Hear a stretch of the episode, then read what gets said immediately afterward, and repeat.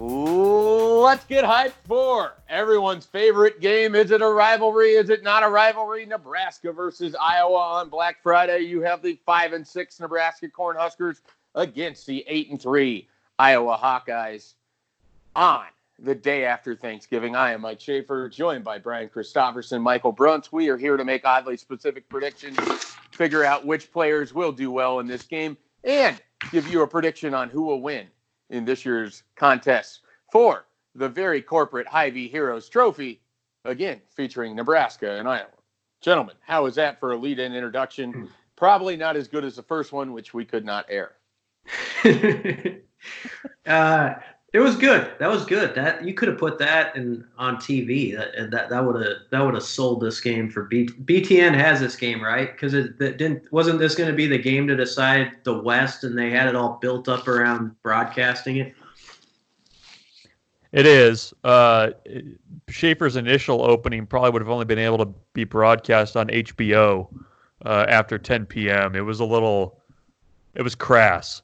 There was some pay channel language being used. and the last time I used some pay channel language, someone got real mad, and so we apparently can't do that. But uh, we'll we'll avoid the pay channel language, and we will just say this: Nebraska and Iowa on Friday for all the marbles. We saw it in 2015, gentlemen. Why is it going to be different? And I don't even necessarily mean the outcome. What do you think is different about this game 2019 besides the obvious of Scott Frost? But in the similar situation, Nebraska backs against the wall. What do you like this weekend? What are you what are you thinking? Well, the Nebraska doesn't have the added buffer of a potential five and seven bowl appearance. It's it, it might be out there, but probably not for Nebraska. That that was calling that while everybody was watching that 2015 game, there there was a second eye focused on whatever Old Dominion or whoever else was doing that weekend because Nebraska was able to backdoor a bowl game. You don't have that option this year. That's what's different. Yeah, um, I I think uh, I think Nebraska's offense is humming. Uh, better than it did in some of those years against Iowa. Uh, the last couple of weeks, I feel like the O line's in a little bit better shape than it was going into some of those games, and that's where it's pretty interesting to me because Iowa's defense.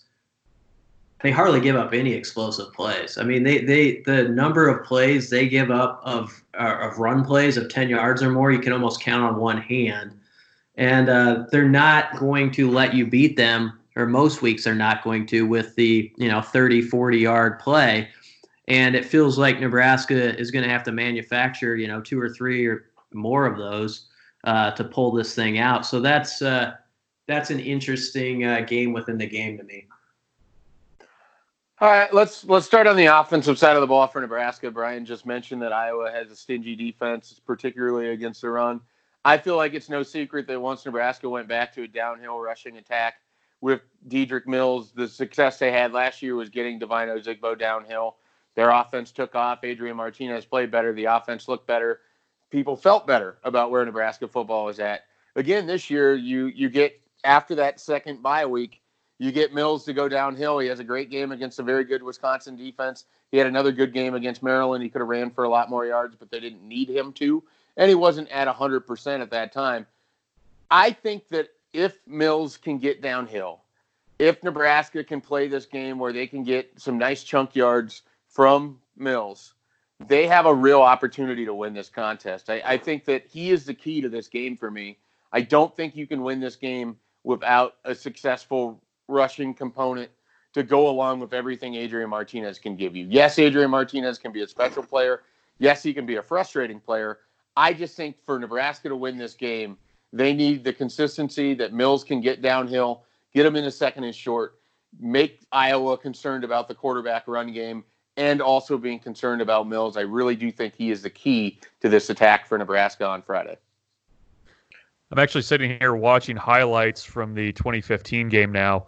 Uh, I had forgotten that Mick Stoltenberg recovered a punt in that game um, and, and, ran with the ball a little bit. Uh, that, that was probably a, one of the highlights. But I, I think for Nebraska on offense, uh, your your point about the running game is important because it, Iowa is not a team where you can face third and longs and expect to have success. I think you have to have, uh, you know, second and short, third and short. Um, but I, I also think this is a game where Adrian Martinez is going to have to improvise a little bit. You're going to have to get the quarterback run game going. I think that's kind of the ultimate equalizer for Nebraska, especially with Wan'Dale Robinson questionable, with uh, you know, kind of I know out, you know, just and, and, not knowing what the health of that group is. So that's a key to me is can Adrian Martinez really kind of come in, play close to mistake free, but really be a difference maker uh, for Nebraska on Friday. It's going to be a battle of pace. Um, if Nebraska can, it's it's a, always a no duh comment, but the first set of downs in every series is going to be so huge because if Nebraska can get that first like decent play in the first one or two snaps of every drive, where they are then playing the game um, on their terms with their rhythm, Iowa doesn't like that.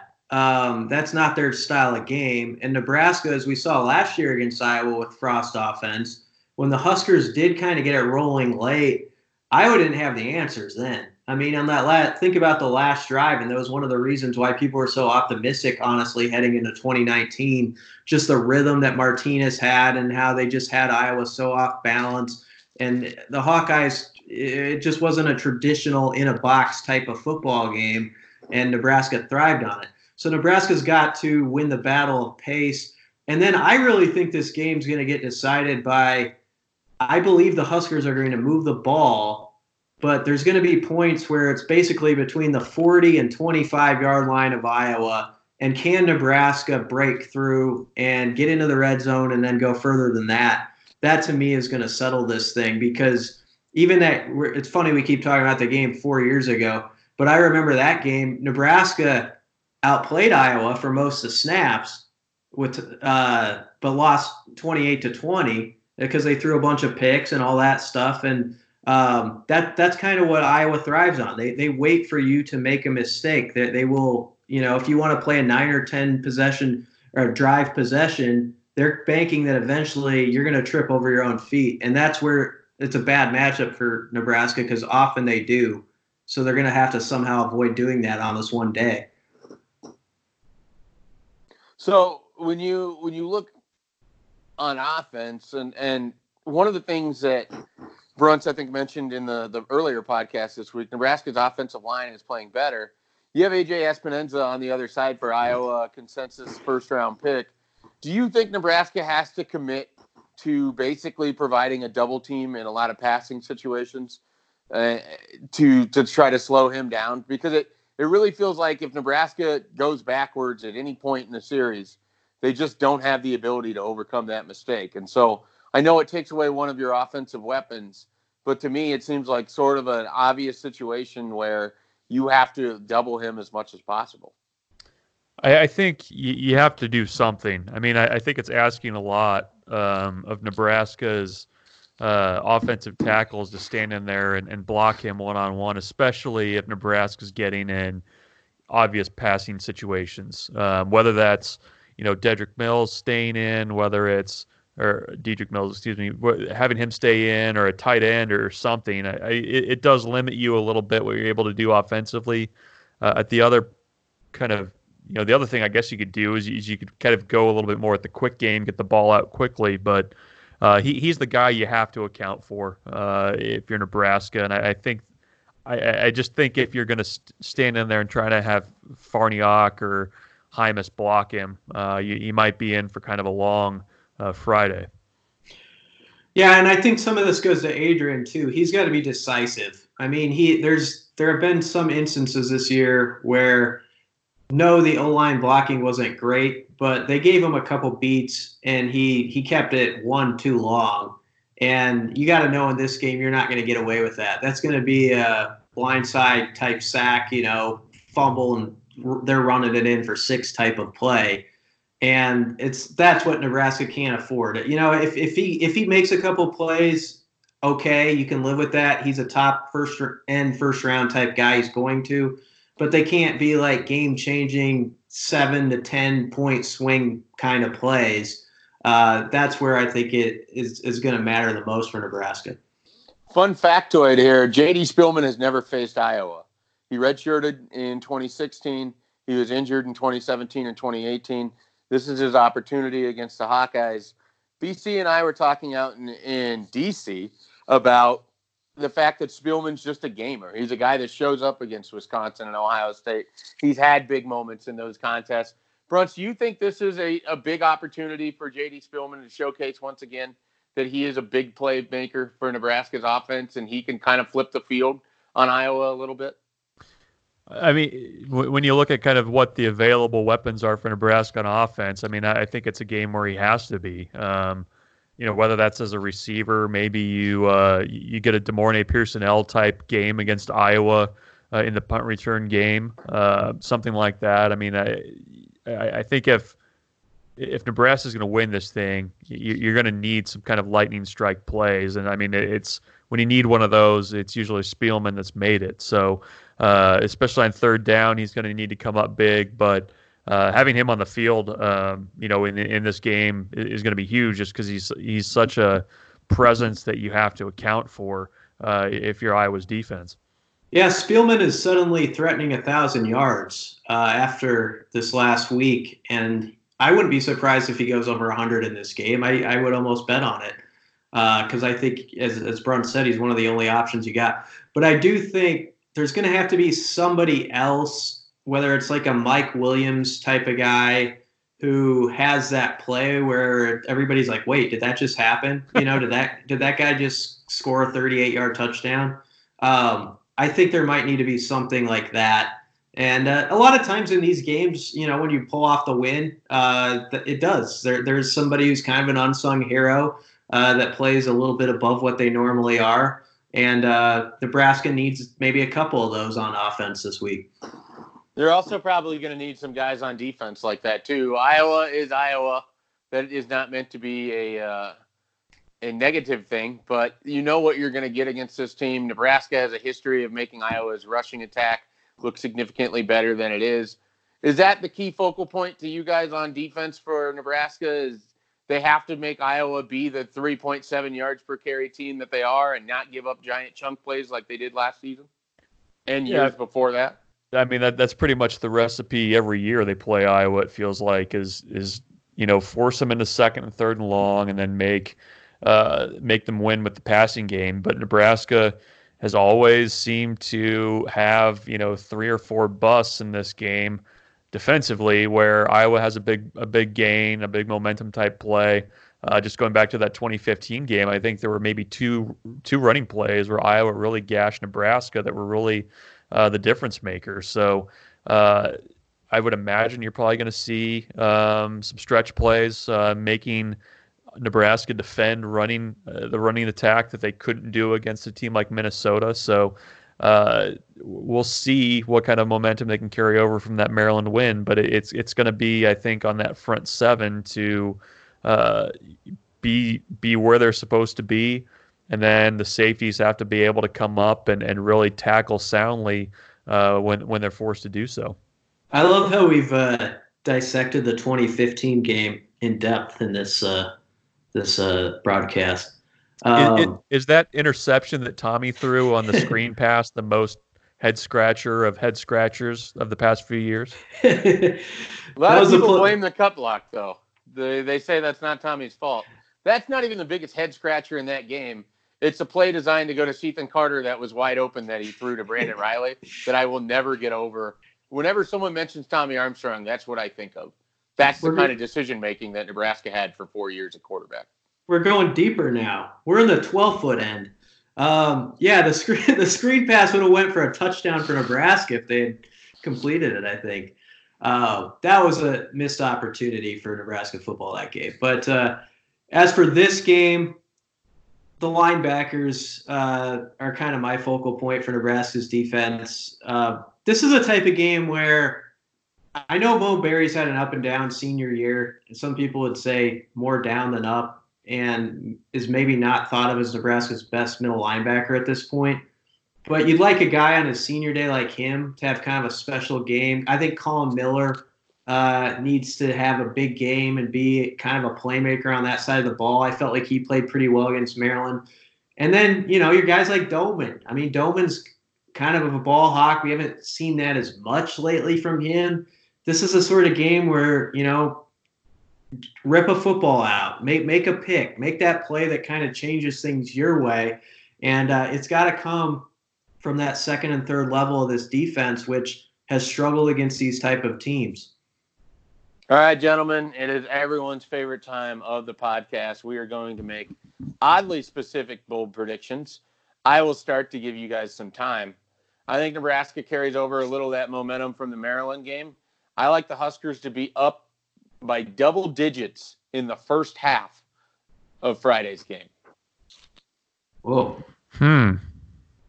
I That was- think uh, Was was that your prediction for Wisconsin too? I feel like you've No, you- I said they'd be winning at some point in the Wisconsin game in the first Gotcha, half, okay. which they were. they yes, were. I like them to be up by double digits and no one to feel comfortable about it because of Indiana, Purdue, and Colorado all sitting in their mind.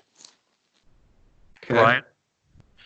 I think Kirk Ferentz will go for fourth downs uh, tw- twice inside Nebraska's 35 yard line in this game. Uh, and I, I say that as my prediction because I've noticed something with him in the last year and a half to two years. He's really changed. Uh, I, I know he's kind of known for punting the ball on the other team's 38, but the guy who went for that fourth down against Nebraska last year that set up the game winning field goal, he's been that guy a lot more of late. And he's kind of become a little bit of a gambler in some of those situations. So I know everybody at the Thanksgiving table make their jokes about how conservative they are, uh, but they I think I think he'll take some gutsy chances um, on their end, and Nebraska has to meet those moments and be the victorious team on those downs. Okay, I got to ask, what's Kirk Ferentz's game of choice if he's now a gambler? Penny slots. uh, I think he would go to like the five dollar blackjack table. Um, you know, and and maybe occasionally uh, put put down enough, put it double down uh, like once every six or seven plays. I think that Kirk Ferentz thinks gambling is when you play bingo at the church night fundraiser. So So you're going against my point. I think I think he, I I've he's he's done a lot of fake stuff and he, they do they do stuff that people don't associate with Iowa football a lot more in the last 2 years. Like even the fake field goal last year against Nebraska, which ended up being dumb and I thought was dumb at the time because I thought Nebraska was done dealing. Kick the 3 there and you're up 31-13 and it's over. But he went for it and he's he kind of has that in his bag. I'm not saying he won't punt once inside the 45. He probably will. But I bet you there'll be a couple cases where they do something a little different or a trick play or something like that. I'd be ready for that. Bruntz. So this is uh, oddly specific. Yes. Yes. I will say that Nebraska will total four sacks against Iowa on Friday. I predict one from Khalil Davis, one from Ben Stille. I will predict one from JoJo Domann, and I think you're going to see a Collin Miller sack. So I'm going to say four by those four players. No, uh, no, no multiple sack guys. Just uh, four, four guys. I was hoping you'd have a two guys share a half sack. That's that's a missed opportunity. All right, uh, let's speed this along as we have breaking news that I need to get to as quickly as possible, but we need to end the podcast here.